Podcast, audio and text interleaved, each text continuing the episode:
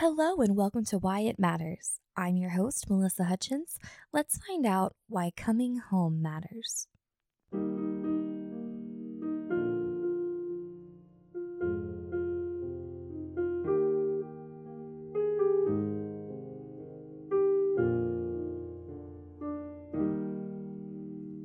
All right, before I get started, please remember to leave a rating if you can. I've also started a Facebook group for listeners to give feedback, offer suggestions for new topics, and to engage with like minded individuals.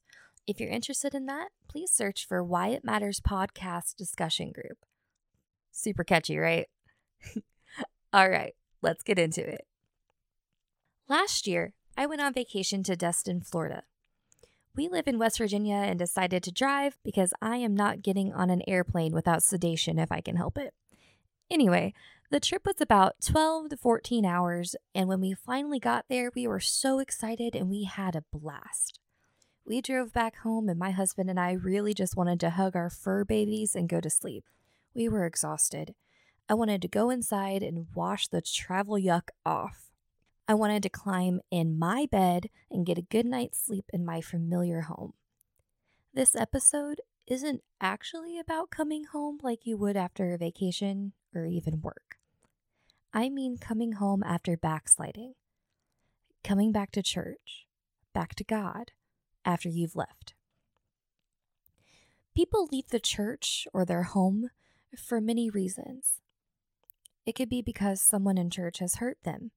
It could be because they were in for a really long time, maybe even raised in church, and they wanted to get a taste of the world Maybe they were angry at God for something, such as the loss of a loved one or the loss of assets. They might not even realize that they have backslidden in their hearts because they're still attending or watching church. Whatever the case may be, these people matter. They have souls. If you're listening to this and you know that you're not right with God, please keep listening. I'll be real. I make mistakes constantly. I don't pray enough. I don't fast like I should. I lose my temper. I don't read my Bible often enough.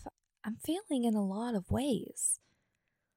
But the one way that I'm succeeding in my walk with God is that I have gotten back up and I choose to try again daily. I've considered throwing in the towel on more than one occasion. I understand how hard it is to press on when my friends have quit. I know how lonely it is when my small youth group dwindled down to me and one other person. I get how it is when everyone around me is doing something that goes exactly against my convictions. I get it. It's rough. I was thinking the other day of some of my personal heroes, some of my favorite worshippers, and I noticed that a good number of them had backslidden and come back. People I know had been raised in church and when they got old enough, they left. Some had life changing experiences, some good, like having a child, and some not so good, like developing an addiction.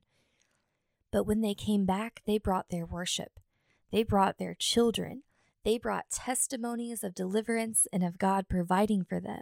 They brought encouragement for the people around them that the world doesn't have anything better to offer than what Jesus has for you. Do you remember the parable that Jesus taught in Luke 15? Specifically, Luke 15 and 11 through 32. I won't read you the whole thing, but I will give you the Melissa notes. So, this man had two sons. One of them asked for his inheritance, and his father obliged. He went out, moved away, partied, and spent every bit of it. He got so down on his luck that he was starving and ate basically pig slop. And so the son thought about his situation and realized his dad is well off with servants and everything. He figured that maybe if he asked really nicely and apologized for what he had done, maybe his father would let him come home and let him be a servant just to have some decent food and a place to stay. He rehearsed his speech all the way home, and when he got there, his dad ran to meet him. His dad wouldn't even let him get his speech out because he was too busy yelling to his servants to prepare a feast because his son was home. The father threw a great party with music and food and all the celebration because his son was home. He had waited and watched for him all this time. He had been considered dead and lost, and now he's alive and found again. This story is amazing because it shows us just how much God loves us. He's willing to forgive and forget, and it's as simple as coming home. People might take a vacation from the church thinking that they'll come back later, but there may not always be time for that. We have all heard that Jesus is coming back. Prophecies are being fulfilled left and right. Even if we have time before his return, not one of us is guaranteed tomorrow. If you are not right with God, if you don't know that you are ready to go should he call you away, please take this as a sign to get right pray back through, and make plans to come on home. Young person struggling, there is not one thing in this world, not one person on or near this planet that is worth losing your soul. Drugs and alcohol are not worth it. If you need proof, contact me and I'll put you in touch with people who know firsthand. That boy isn't worth it. If you don't believe me, let me know and I'll tell you some stories. Money and fame are so fickle in nature and they aren't worth missing heaven. I can tell you stories to prove it. Before I end this, let me talk to the person who has stayed in church through all of the falling away, myself included. There is more to the parable. When the father ordered the feast and celebration, the son who stayed was upset because all this fuss was being made for his heathen rioting brother.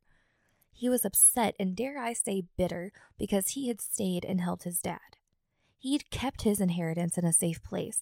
He had done right. Why had all this fuss been made for his brother?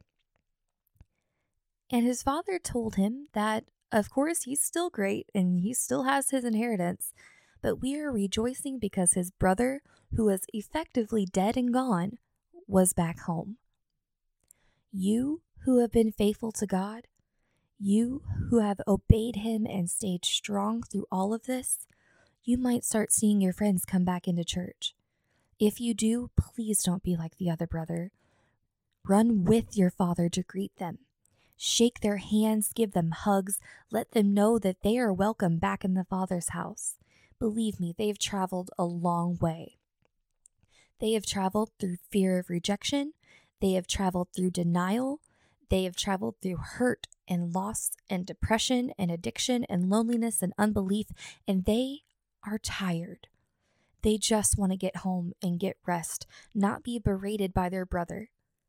Like a dear friend said to me, they've got barnacles on them, and those don't fall off so easily. They need time to get clean again.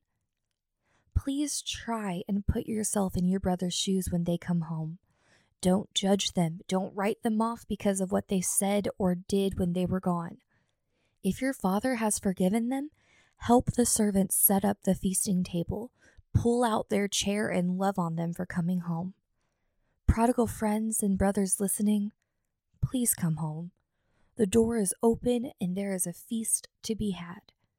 You are so important to your father and your brother. Thank you so much for listening. Talk soon, Lord willing.